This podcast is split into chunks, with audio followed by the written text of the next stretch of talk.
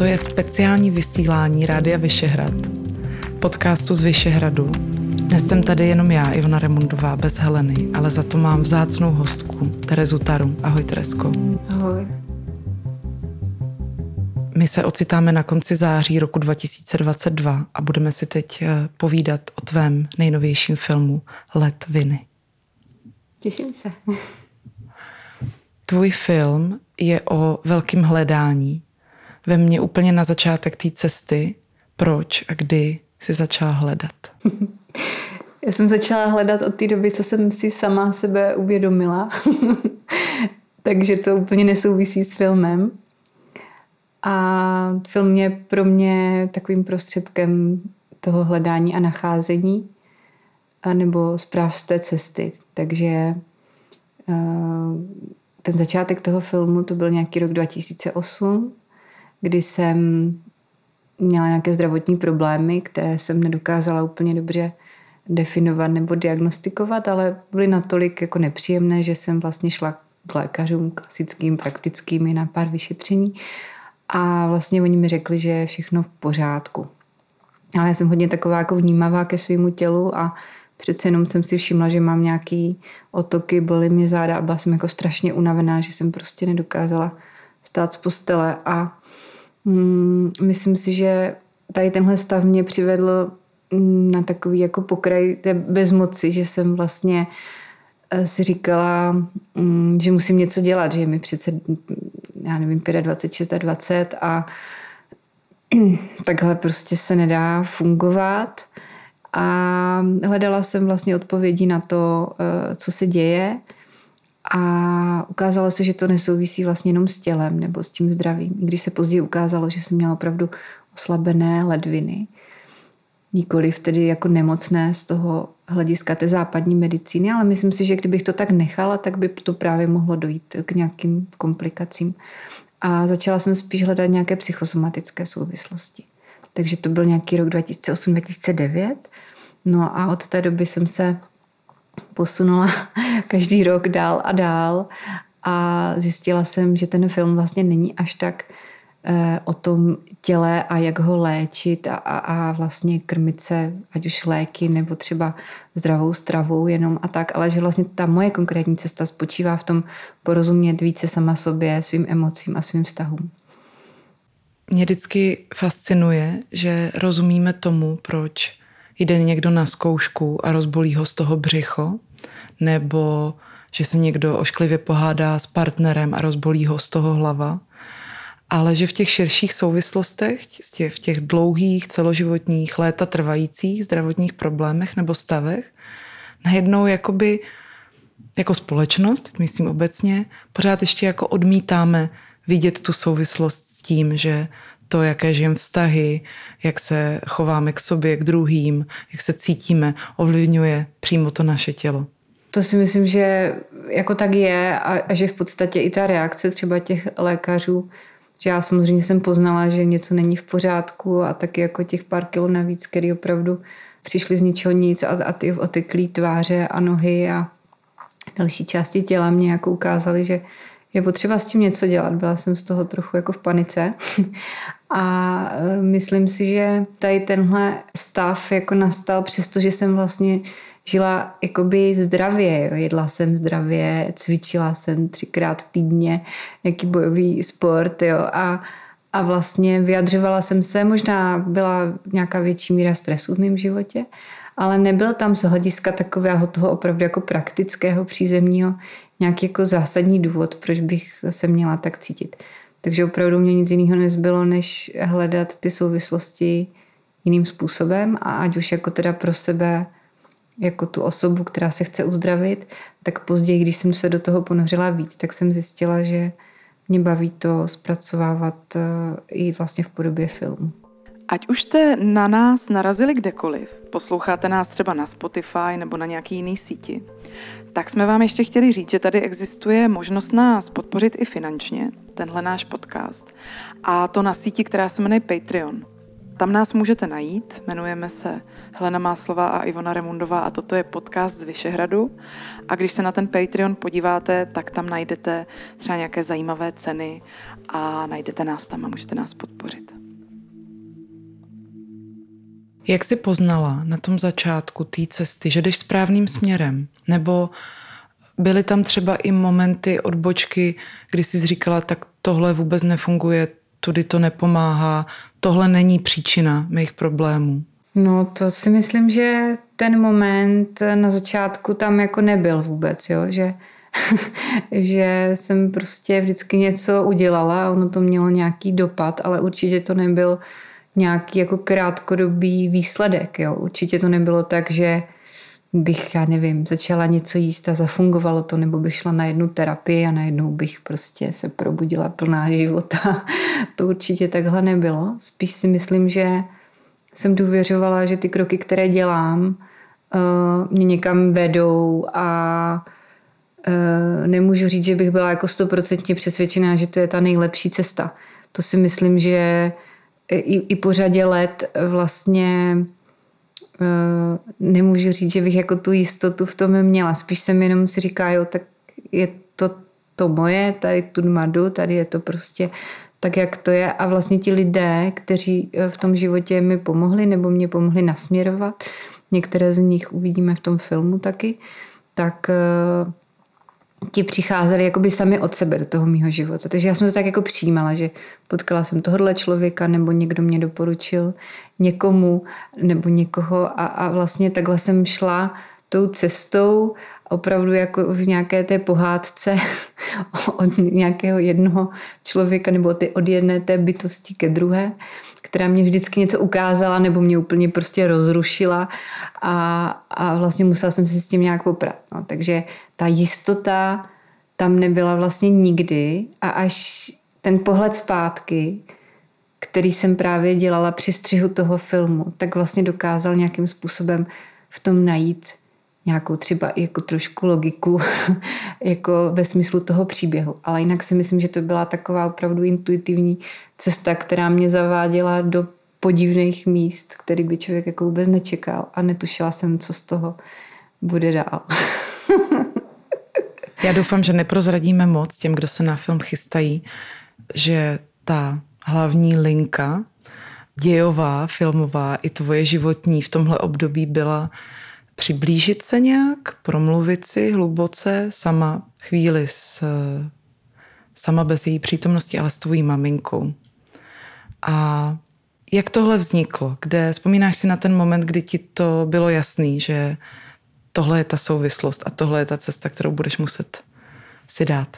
No to bylo poměrně jako brzo na začátku, když jsem si říkala, že proč se cítím tak blbě a uvědomila jsem si, že v sobě vlastně i třeba po nějakých tenkrát deseti letech eh, od, od toho období té puberty své, tak eh, že cítím, že pořád sobě nesu nějakou takovou jako temnotu nebo zátěž, nebo že vlastně, když jsem si říkala ledviny, vztahy, že jo, taky jsem si o tom něco četla, párový orgán, mohlo by to mít nějakou souvislost, tak uh, jsem se podívala na ty svoje vztahy a říkala jsem si, no v té rodině není to úplně jako nejlepší a chtělo by to se na to podívat, co vlastně já si z toho odnáším, protože já si nemyslím, že by se měli nějací jiní lidé měnit kolem mě, ale že je potřeba, aby jako člověk vzal zodpovědnost za ty svoje nějaké pocity a za to, co prožil a, a prostě popasovat se s tím takhle jako sám, nebo třeba s podporou.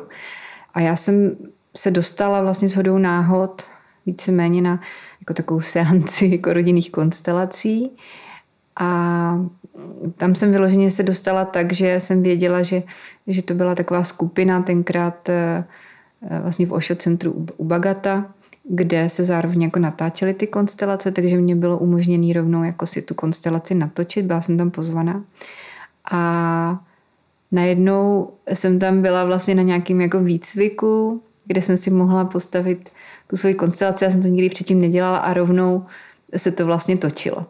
Takže já jsem jenom rozdala tady eh, nějaké pokyny tomu svému štábu a řekla jsem, co mě trápí. Vůbec jsem jako nechápala, jak se to stane, protože jsem s tou konstelační metodou do té doby ty zkušenosti osobní neměla.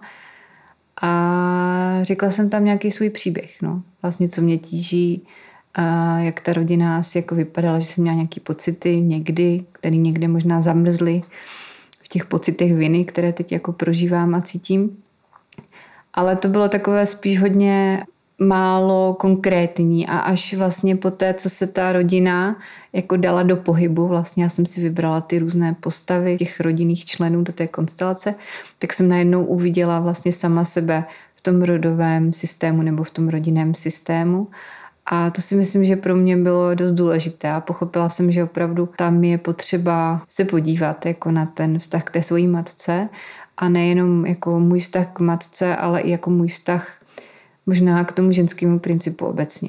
Protože si myslím, že to jako hodně spolu souvisí a jak jsem to tak jako poznala za ty roky, tak si myslím, že právě jako vztah s tou matkou je takový hodně určující pro to, jak prožíváme tady tu svoji část, kterou můžeme nazvat jako ženskou.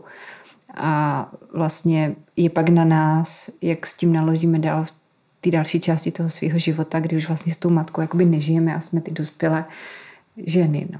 Takže, takže to, to bylo už jako docela brzo. To byl podle mě fakt nějaký ten začátek, třeba 2009 rok. No a ono se to tak jako opakovalo cyklicky, když jsem někam šla, tak zase to bylo jako ťuk, asi ta máma, nebo prostě něco takového. A zároveň v té stejné době jsem začala jezdit do jeskyní Moravského krasu, které mě tak jako přijali a vlastně je to taková ta krajina těch jeskyní, že jo, to je takový té, té temnoty toho lůna nebo tady vlastně té přírody, ve které já jsem se našla a zjistila jsem, že mi vlastně jako přináší takové to velké přijetí jako by té velké matky, jo. Jako ta vlastně tu náruč, nebo opravdu jako to lůno, jako ve kterém jsem se cítila taková zabalená, tak jsem fakt jako prožívala pořád vždycky v těch jeskyních, kam jsem v každý volný chvíli jako se snažila chodit a to si myslím, že jako mi najít nějakou nějakou jako přesahoucí věc, která nám poskytne tady ten pocit, který vlastně očekáváme jako možná, nebo já jsem očekávala jako od té matky, která je samozřejmě jako člověk, takže nám ho nemůže úplně dát, anebo třeba i kdyby byla jako sebe víc dokonalá, tak vlastně ho nemůže jako naplnit. Tak si myslím, že jako částečně tohle jsem opravdu jako začala cítit, eh, když jsem se prostě nořila tady do těch jeskyní. Ten pocit, že jsem v pořádku, jsem přijímaná tak, jak jsem, zní to tak eh, banálně, Hodně se o tom teď mluví, o tom, když se mluví o výchově dětí a o tom, jak jim právě tenhle ten nejdůležitější pocit máme na začátku dát, ale jak jim ho dát, když máme sami nějaké problémy, potíže, jak říkáš, jsme jenom lidi. Já jsem tě slyšela říct v jednom rozhovoru o tvém filmu z mýho pohledu úžasně moudrou věc, že u tohohle procesu, toho usměřování, nebo i třeba u těch chvil vzteku na ty rodiče, v tomhle případě na mámu, by je člověk neměl ty lidi přímo v tu chvíli konfrontovat, že si to právě, že, že je zdravější si tím nějakým způsobem po ten čas nějaký důležitý procházet sám, protože to je často něco, co tomu usmíření vlastně, o který nám jde na konci brání, to, že to na ty lidi vyplivnem, všechny ty svoje frustrace a vzteky a traumata, které jsme s těma uh, našima rodičema zažili. Měla si někdy nutkání, to, když to bylo silný, tohleto rozpomínání se na to, co se ti stalo v pubertě, co se ti stalo jako dítěti s tou mámou. Měla jsi někdy tohleto nutkání, to na ní jako vybalit a konfrontovat i s tím. Nebo si věděla, že tudy nepůjdeš?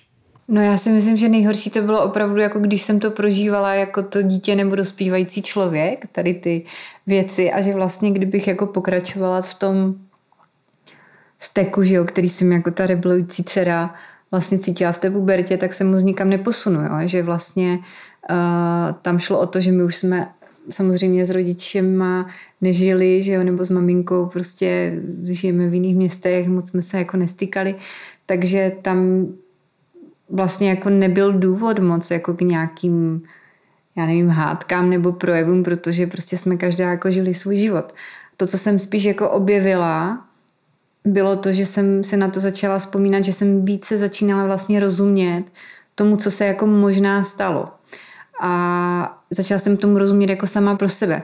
Ne jako ten člověk, kterému se to jako teď děje, ale ten člověk, který v sobě nese nějaké zranění a teď se ho snaží nějak jako uvidět teprve třeba a uzdravit. Takže to si myslím, že vlastně nejhorší je ta bezmoc, že jo, teď je možná každý byl v pubertě, tak eh, většinou ty vztahy aspoň nějakou dobu s těma rodičema jako můžou být hodně napjaté a až bych řekla, jako někdy je to samozřejmě zdravé, nebo je to v rámci toho procesu dospívajícího pořádku.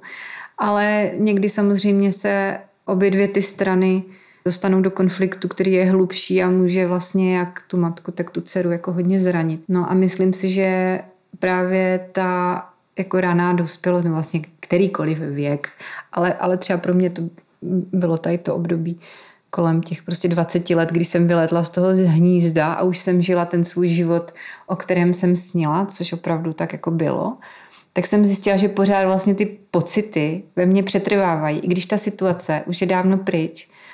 Takže to mi přijde dostatečný důvod pro to se tím jako trochu zabývat, aby vlastně člověk s sebou nenesl zbytečně nějaký jako baťoch podivných svých stavů, pocitů a prostě nějakých jako bych to řekla, nějaký třeba i jako zášti nebo prostě něčeho, co vlastně není potřeba uh, s sebou nést. No. Takže jako si myslím, že spíš od té doby, co ten proces začal, tak uh, začalo i nějaké moje pochopení vlastně i té matky. Protože si myslím, že jako být matkou je prostě fakt strašně náročná věc. A respekt jako ke všem rodičům obecně. A e, myslím si, že e, je potřeba prostě to rozlišovat a určitě e, i pochopit, jako že člověk víc možná chápe ty rodiče, když jako sám je tím dospělým člověkem a vidí se v té dokonalosti.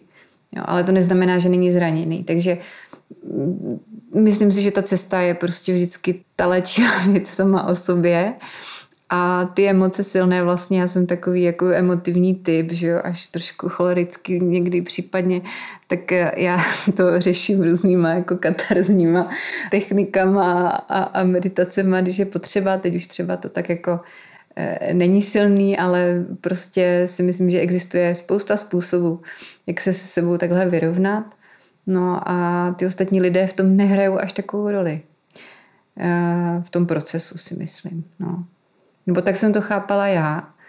A proto taky ten film vlastně vznikal jako moje vlastní vnitřní cesta.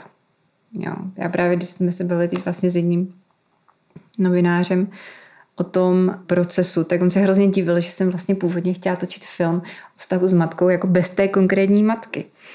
Ale já si myslím, že to je vlastně zdravý proces a akorát prostě tam ta máma jako chyběla, tak pak nakonec se to stalo a potkali jsme se. Tohle hledání těch principů a těch zapeklitostí vztahu dcery a maminky tě zavedlo ale na vyšší level, jak by se dneska mohlo říct, nebo na vyšší, mám mluvit česky, na vyšší úroveň. A ta mě teda přijde taky nesmírně zajímavá. A to je úroveň jako my ženy v tomhle světě a v jiných možných světech, který už si nikdo nedokáže představit, protože tady možná existovaly dlouho, dlouho předtím, než máme nějaký pořádný záznamy. Mohla bys o, tě, o, o téhle fázi něco trošku říct? To je hrozně, hrozně zajímavý. No tak jak člověk jde jako do nitra, tak vlastně objevuje takové různé vrstvy, které v sobě nese a mně se v nějaké fázi tady tohohle procesu začalo zdát eh, o, o, jako takový příběh, nebo prostě začaly se mi vlastně jakoby vyjevovat nejenom ve snech, ale jako přes den různé obrazy právě jeskyní a nějakého rituálu. No a já jsem potom šla a říkala jsem si, jo, to prostě tady je pro mě nějaká zpráva, nějaká symbolika něčeho. A my samozřejmě nevíme, jako odkud ty příběhy jsou, jestli je to prostě nějaká nějaké, řekněme, kolektivní pole, nebo jestli je to fantazie, jestli je to nějaký jako snová věc, nebo jestli je to prostě vzpomínka na minulý život, nebo jestli je to vzpomínka jako opravdu nějakých předků, nevíme. ale vlastně viděla jsem sama sebe jako součást nějakého kmene, který žil dávno a e, vlastně to zřízení tam bylo spíše takové jako matriarchální, když historici by řekli, že takové období vlastně nikdy jako neexistovalo na našem území, že spíš e, by to popsali jinak, ale prostě ty ženy měly určitě e, velmi jako výrazně dominantní postavení, možná ne jako v boji, ale spíš v takových těch jako duchovních věcech a v tom, jakou váhu mělo jejich uh, slovo. Promiň, já ti do toho jenom skočím. No. Oni ty historici taky objevují pořád něco nového a nového. Ano, ano. a já jsem s hodou okolností jako ve stejné době, když jsem právě jezdila do těch jeskyní a tady ten sen se mi zdál, tak jsem se setkala s archeologem Martinem Golcem, který zkoumá dlouhodobě uh, byčí skálu, což je velmi zajímavé, v podstatě obřadní místo v Moravském krasu, kterém panuje spousta představ, které jsou taky dané tím, jakým způsobem o tom dřívější historikové, archeologové mluvili.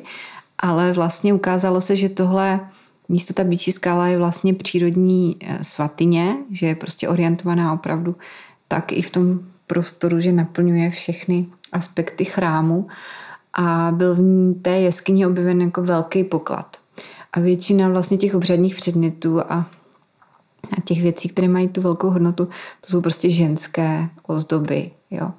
A našlo se tam i řada jako hrobů a vlastně to byly evidentně hroby nějakých jako významných žen, i vlastně s obřadními vozy a tady z té doby halštatské.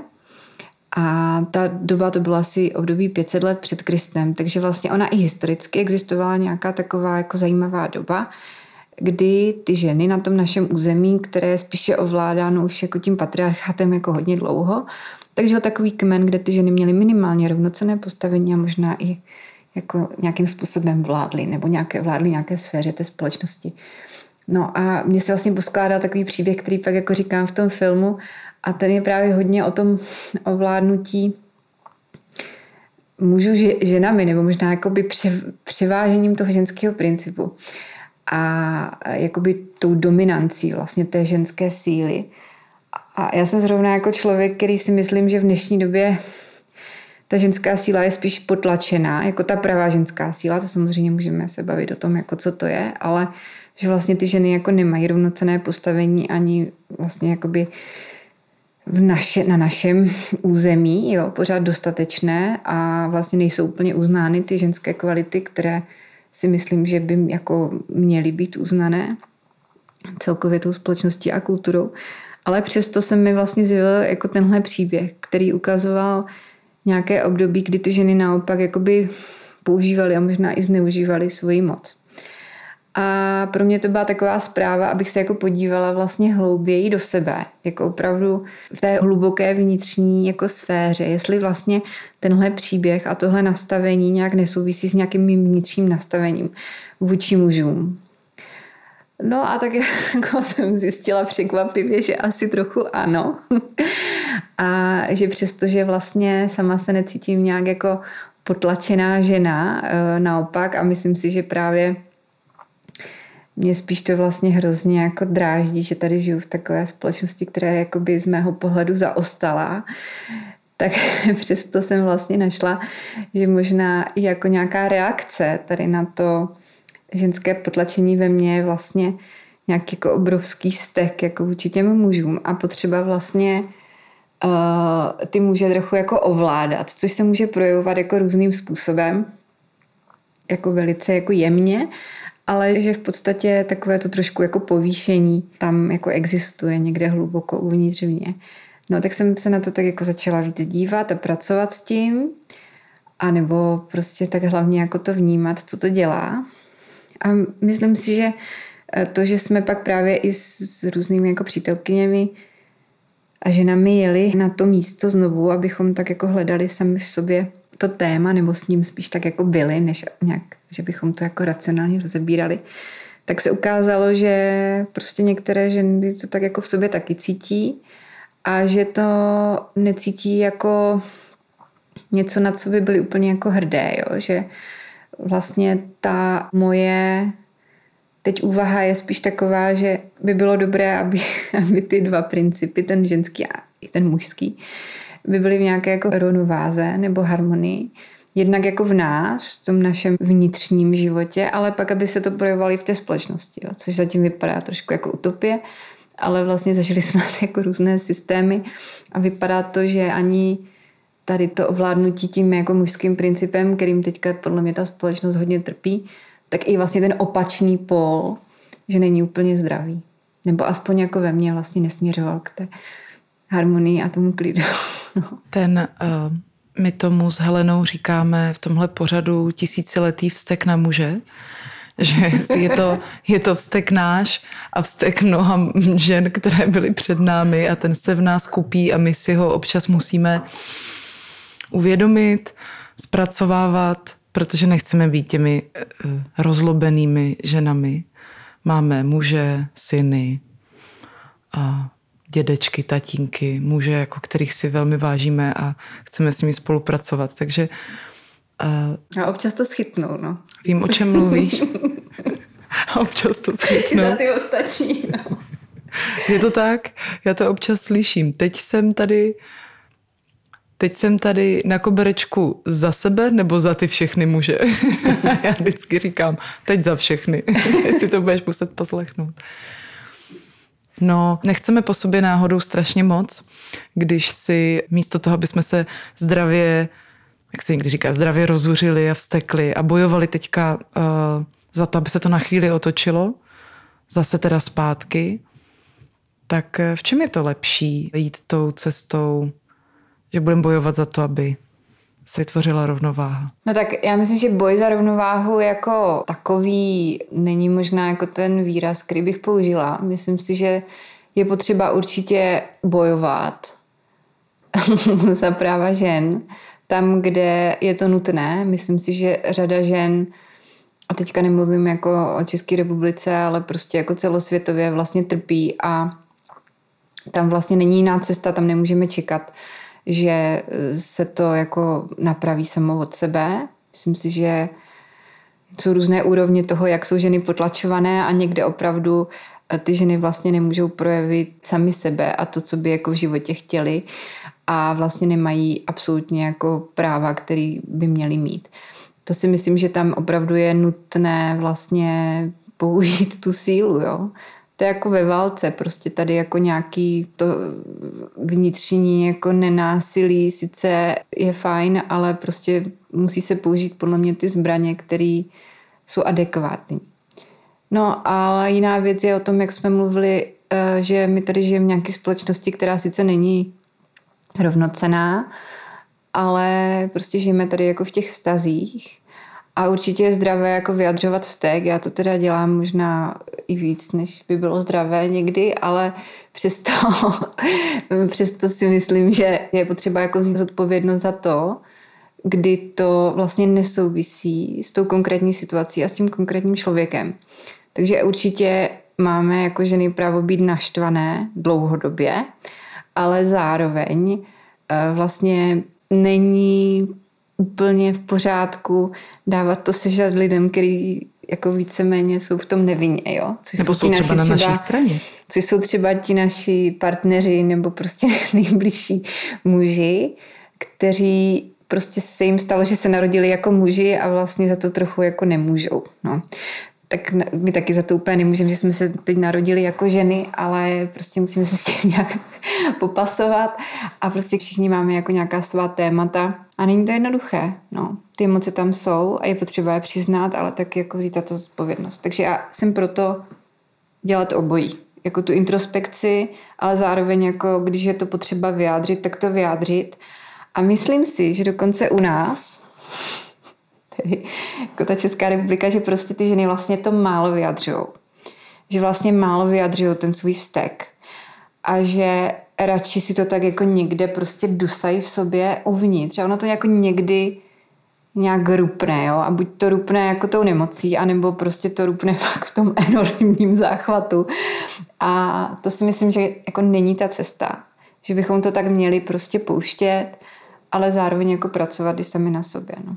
Ty jsi žena filmařka, která zároveň se zabývá tím, jak se daří ženám filmařkám v České republice. A napsala si o tom vědeckou práci. A kdybys měla teďka pro posluchače, který to potřebují v kostce zjistit od tebe, co jsi vyskoumala, říct, na co jsi přišla? Ta moje práce se jmenuje Žena, matka, režisérka, což je takový jednoduchý název, který spoustu lidí rozčílil. Muži, proč? někteří říkali, proč se to nemenuje uh, muž, otec, režisér třeba. Tak asi jim přišlo, že o otcích režisérech je málo napsáno. Zatím no asi je toho málo, možná nic z nějakého důvodu. Každopádně já eh, se ráda zabývám spíš ženami než muži, takže já jsem, já jsem se rozhodla oslovit eh, své kolegyně, ženy, které točí filmy a zároveň mají děti. Takhle jsem si to úzce eh, specifikovala, protože mně přišlo, že vlastně spousta mých kolegyň jako točí zajímavé filmy a z nějakých výzkumů, které jsou jako dělané na celoevropské úrovni, tak vyplývá, že vlastně mnoho žen, které vystudují film a v podstatě už jako nějaké filmy natočily, tak jako velké procento těch žen vlastně odchází od toho filmu, odchází vlastně od té profese, nebo z režisérek se stávají jako ženy, které se proměňují v nějaké jako producentky nebo nějaké jiné prostě profese z těch kreativních profesí eh, vlastně odcházejí. A ukázalo se, že není to vždycky o tom, že by ty ženy chtěly.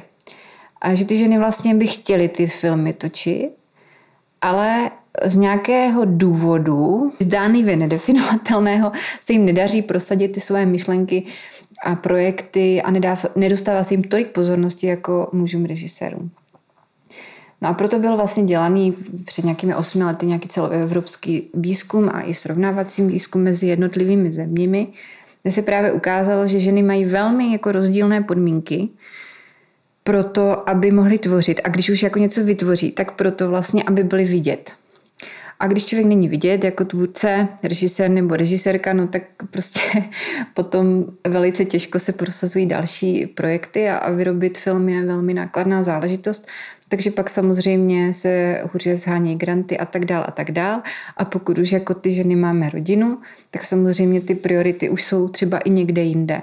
A jedna z těch důležitých věcí je samozřejmě tu rodinu zabezpečit, což má na starosti většinou žena i muž dohromady a tam pak asi ty ženy hledají různé kompromisy.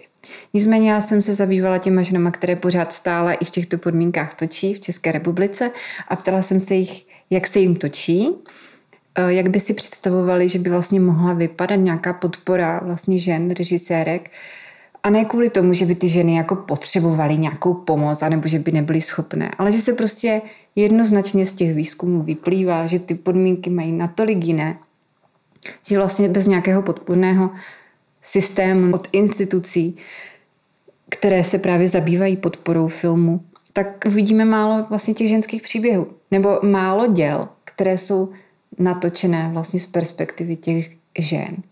A potom to samozřejmě ovlivňuje nějak celou společnost. No a já jsem moc ráda, že vlastně ty režisérky, se kterými jsem mluvila, tak byly nesmírně otevřené a zachytila jsem jako v různých fázích jejich životu. Jedna z nich měla čerstvě narozené dítě, takže vlastně prožívala takový ten přerod té aktivní ženy vlastně v tu ženu matku, která najednou vlastně je pohlcená tím mateřstvím a hledá vlastně, jak vůbec to všechno dát dohromady. A zároveň napadají úplně nové věci, které bych chtěla jako stvořit. To je vlastně nesmírně jako kreativní období tady, tady to rané mateřství člověku dochází. Spoustu věcí třeba nefunguje a vlastně o čem by se dalo točit. Ale pak je otázka, jak to udělat. A píše si to do šuplíku a říká si, až jednou bude čas, tak to napíšu, natočím, ale rozhodně se to nedá v přímém přenosu přenést hned. No a pak samozřejmě eh, je důležité, kdo rozhoduje o tom, jaké filmy budou natočeny. A tam si myslím, že je ten kámen úrazu, protože tam opravdu my potřebujeme se dostat do, jako do té fáze, nebo asi evidentně celá Evropa o zbytku světa nemluvě, abychom měli právě tady ty instituce obsazené ženami, ale zároveň eh, také ženami, které eh, respektují ženy a ne, které rozhodují se na základě toho, jestli to bude líbit těm mužským kolegům nebo ne. A těch si myslím, že zatím v těch institucích sedí jako hodně málo. A proto některá témata vlastně v tom filmu, aspoň u nás, eh, neexistují, anebo se dělá, že neexistují. A nebo se označí za takzvaně ženské. To jsou ty ženské eh, filmy a ženské pořady a, a ženské knížky a ženské něco. A to je jako by trošku horší než ty mužské, že jo? No, tak vlastně... Mužské neexistují. Ty mužské jsou to všechno. A pak tady máme kategorii ženský film. No, to je ta minorita. Ono to jako i vyplývá z těch výzkumů, jo, že opravdu těch uh, filmů natočených ženami celosvětově je vlastně pár procent. A teďka se bavíme o, o dokumentárním i tom hraném filmu. A u dokumentárního filmu pořád ta situace je vlastně jako mnohem lepší. A pořád více žen se jakoby zabývá tím dokumentárním filmem. A vypadá to, že vlastně už je to třeba jako trochu vyrovnané, že třeba těch žen je třeba 40% těch režisérek a těch mužů je třeba 60%, ale v tom hraném filmu je to opravdu jako, mnoho, mnoho, jako mnohem větší tady ten rozpor. Jenomže proč ty ženy chodí k dokumentu? Některé to milují, třeba jako já. A některé prostě na ty hrané filmy, které jsou hrozně finančně nakladné, prostě nemají šanci sehnat uh, finance a proto se vlastně uchylují k, tady k těm eh, menším eh, projektům, nebo menším v uvozovkách, ale těch projektů, které vlastně nejsou tak prestižní, eh, nemají takové rozpočty a vlastně ta žena je schopná prokázat, že něco jako umí vytvořit a vlastně nepotřebuje na to tolik peněz. Jo. Což je vlastně samo o sobě nedůstojná pozice, ale to není domněnka, to je opravdu jakoby celoevropský výzkum. Je asociace, Evropské asociace vlastně žen v audiovizi, která eh, tohle iniciovala a vlastně tam popisuje ten výzkum i různé ty předsudky vůči ženám. A prostě to, že jako tvorba těch žen je něco jakoby taková ta druhá jakost, jo, z principu, tak se to tak i nahlíží. A dokonce tam jsou jako výborné citace tady v těch studiích nebo různých eh, materiálech, ke kterým jsem se dostala které se právě týkají toho, jak jsou vnímány ty projekty mužů a žen při těch výběrových řízeních. A většinou je jako taková jako modelová situace je, že tam je ta grantová komise, která samozřejmě může být klidně jako genderově jako nějak vyrovnaná muži ženy, ale prostě přijde nějaký naprosto nadšený muž z nějakého projektu, nějakého mladého režiséra. A když se ten projekt vlastně proskoumá, tak se zjistí, že je vlastně jako úplně průměrný. A pak se vlastně objeví nějaká neznámá režisérka, která připravuje nějaký projekt, který všichni hrozně jako podceňují. A když pak se ten projekt vlastně rozebere opravdu jako detailně, tak se zjistí, že je jako poměrně dobrý. Takže vlastně už ten základní předpoklad, co ta žena přináší, eh, je vlastně jako milný. A je to dané prostě tou kulturou a mají to v tom posuzování nejenom ti muži, ale bohužel i ty ženy. A je to nevědomé. Jo. A tyhle věci se dějou a tohle třeba popsala švédská ředitelka tamnějšího filmového institutu, která se tím jako dlouho zabývala a vlastně i ve Švédsku zavedla různé jako reformy nebo nějaké prostě podpůrné programy pro režisérky. Z jednoho prostého hlediska prostě nedává smysl, aby v roce jako 2022 jsme pořád dokola se setkávali se stejnými tématy a, a je potřeba, aby vlastně ženy měli možnost vlastně projevovat se kreativně úplně stejným způsobem jako muži. Vrátíme se ještě nakonec na chviličku k tvýmu filmu. Ty si ho točila poměrně dlouho a roztočila si ho v situaci, která se během toho, když se ten film točila, točila, točila a pak stříhala, velmi změnila. Co se všechno změnilo, když se vrátíš na začátky? A můžeš říct i to, co se změnilo u tebe, i to, co se změnilo okolo. Tak já myslím, že se trochu jako změnila ta společnost. Přece jenom za těch deset let se jako stalo hodně věcí, které si možná neuvědomujeme. Třeba celá ta sféra toho osobního rozvoje, do které já jsem se nějak ponořila v rámci toho filmu a myslím si, že to je i role jako dokumentaristy, dokumentaristky vlastně jako se ponořit do těch uh, jevů, a, a které v té společnosti vlastně se odehrávají a sledovat je, tak uh, tak třeba jako celá tady tahle scéna se proměnila do většího takového jakoby business modelu, že dneska je to opravdu jakoby velmi jako výnosný biznis, celá tady ta, ta sféra těch různých poradců a koučů a růz, různých jako lidí, kteří vlastně nám radí, co se životem. Ale to bylo jako vždycky, ale myslím si, že eh, dnes je to ještě jako mnohem, mnohem jako výraznější a je možná i jako složitější se v tom orientovat. Ale zároveň jako v mém osobním životě se samozřejmě staly ty věci, které se dějí jako lidem, v mém případě ženám, že prostě navážou nějaké vztahy, zamilujou se, pak zas třeba se rozejdou nebo se vdají a mají děti, tak tohle jako se mi všechno stalo tak naprosto stereotypním způsobem, že vlastně skoro by nebylo jako o čem točit, protože ty takové věci se prostě v tom životě dějí. No ale vlastně to bylo součástí toho příběhu a myslím si, že vlastně každá tady tahle událost, že člověka hodí do nějaké jiné úrovně prostě vnímání světa, že nějak jinak vlastně vnímá svět člověk, který je single, pak jinak vlastně, když je v nějakém partnerském vztahu, který ale nesměřuje vlastně k té rodině, pak zase jinak to vnímá, když už má třeba nějaký dlouhodobý vztah za sebou a to očekávání třeba od sebe i od toho života jsou jiná. Takže vlastně já jsem neustále, eh, protože ten film jsem jako střídavě odkládala podle toho, jestli se mi vůbec dařilo na něj sehnat peníze nebo prostě sílu, abych v tom dál pokračovala, tak jsem vlastně měla hodně vždycky velké období takové sebereflexe, kdy jsem si říká, no jo, ale tak teď už to zase vidím úplně jinak. Takže vlastně každým rokem docházelo k tomu, že jsem v té hlavě své, nebo prostě, já nevím, v jaké úrovni teda to sídlí tady ta kreativita, měla vlastně úplně jiný film. No ale myslím si, že jako díky tomu, že uh, jsem ten proces vlastně měla možnost nahlédnout s tím nějakým časovým odstupem a už prostě v, v té současné své roli, kdy jsem vlastně matka, jsem taky manželka a prostě žiju takovým vlastně jako poměrně obyčejným životem uh, ženy ve středním věku téměř. Jo.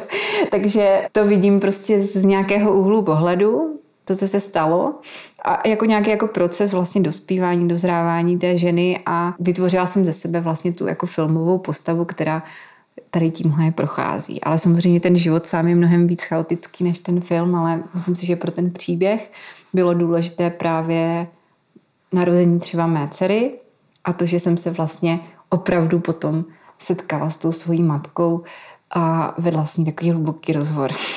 A ten hluboký rozhovor pokračuje? Protože vy ten film teďka pouštíte lidem, pouštět budete dál a s maminkou se setkáváte na těch debatách a mluvíte o tom před lidma? No, tak už to párkrát tak bylo. Někdy, někdy maminka uh, chce mluvit, někdy třeba až tak ne, ale někdo ji vyzve z diváků. A, a někdy prostě je tam jenom jako přítomná. Ale myslím si, že vlastně mezi náma eh, funguje teď uh, ta komunikace právě eh, na tohle téma, jednak na to jako osobní téma mezi náma, ale vlastně hodně o tom, co ti lidi, kterými buď známe nebo neznáme, říkají o tom filmu a co je u toho napadá. Takže i o tom se spolu bavíme, to je hodně zajímavé, protože vlastně uh, jsme že jo, jiná generace a vlastně vnímáme určitá témata jako odlišným způsobem. Tak, takže pro mě je to vlastně ob, znovu objevování jako toho světa mé matky a my, musím říct, že my vlastně to, co spolu máme společné, je, že obě dvě jsme tvůrkyně. Ona vlastně vytváří eh, jako rozhlasové dokumenty, takže zpracovává eh, ty lidské příběhy hodně hluboko a zabývá se i ženama. Natočila vlastně celou jako sérii jakoby o ženách, které právě tráví hodně času bez svých manželů. Slavniné vdovy se to jmenuje.